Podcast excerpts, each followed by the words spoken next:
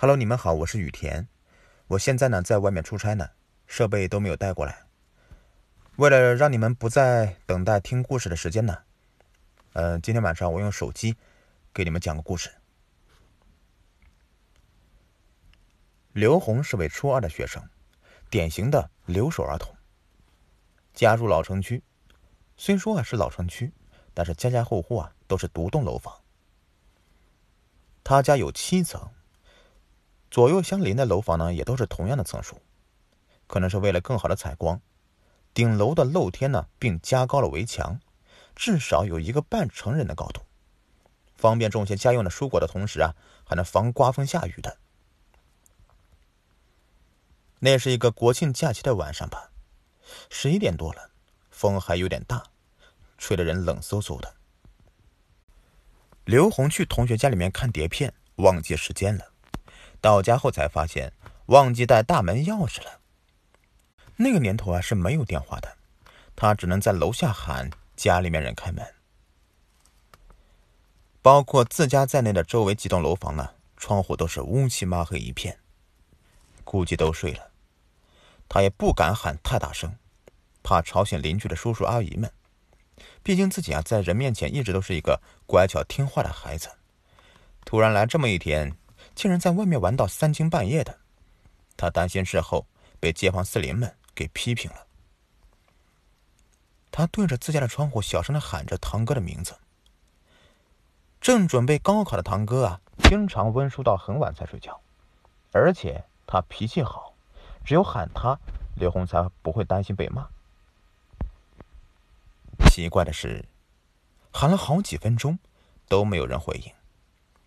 昏黄的路灯下，街道两旁的树被风吹得吱呀响，还有不远处那漆黑无边的街道尽头，仿佛能随时跳出什么东西来。一股股阴森诡异的氛围环绕着刘红，他莫名觉得害怕，更是焦急万分的大声喊着堂哥，连奶奶的名字也喊了。毕竟呀，奶奶住二楼，堂哥住六楼。突然，渺渺夜空中传来一阵沙哑的声音：“怎么这么晚呢？”刘红一阵惊喜，以为是奶奶，抬头一看，自家楼层的窗户都没开呢。再往上看，声音呢应该是从旁边黄叔家的楼顶传下来的。因为那里伸出来一个人头，太高了看不清面目，只能确定是一个人把头伸出来往下面看。因为对方的长发披散在洁白的墙壁上，异常的醒目。刘红没有多想，以为是黄奶奶，就应了声：“黄奶奶，对不起，吵到你了，我忘了带钥匙了，正在喊家里面人开门呢。”那人却不再开口说话了，只是在那里伸着头，默默的往下面看。说不出的诡异，更是刺激着刘红的肾上腺素。他急忙收回视线，低下头。就在这个时候，家里的大门被打开了，堂哥关切的脸就伸了出来。他小声的责骂着：“几点了才回来？一个女孩子。还有。”你刚才跟谁说话呢？这大半夜的。刘红指向林家楼顶，抬头说：“我把黄奶奶吵醒了。哎，人呢？”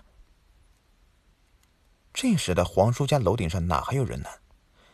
刘红当时也没有多想，回到房间之后，他倒头就睡，一觉睡到第二天的九点多。饭厅里只有奶奶在收拾碗筷。她乖乖的坐下来吃早饭，就怕昨天晚上晚归的事情被奶奶知道挨骂。奶奶在一边唠嗑着：“这人呐，年纪大了，随时叫一声就去了。小红呐，这几天呢，你就别出门了，在家好好看书啊。”旁边的黄奶奶昨天死在床上了。黄叔他们半夜一点多才发现的，今天呐都准备后事喽。哎呀，没病没痛的，怎么就死了呢？刘红一阵心惊。不可能的，昨天晚上十一点多，我还看到他站在楼顶呢。堂哥也知道的。呸呸，小孩子净瞎说话！奶奶大声怒斥：“你哥发烧在房间里面休息呢，你少去烦他吧。”那一天，刘红都是浑浑噩噩的，精神状态很差。他总觉得胸闷，喘不过气来，还浑身发冷，脑袋发昏的，连意识都是模糊不清的。他完全清醒过来时，已经是第三天后了。他才知道，堂哥跟他都发了高烧了，连续三天不退，即使烧迷糊了，嘴里也一直叨叨，吓坏家里面一帮人。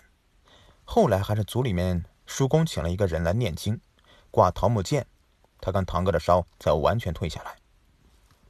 对于黄奶奶的事情，他一直也不敢再打听，堂哥也不准他提起。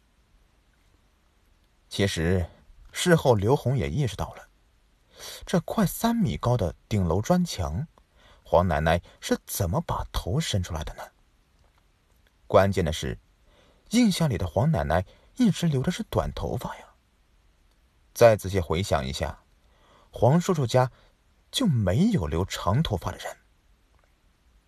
细思极恐啊！从那以后，刘红就再也没有晚归过了。好了，这个故事就说完了。如果您喜欢的话，别忘了订阅、收藏和关注我。感谢你们的收听。you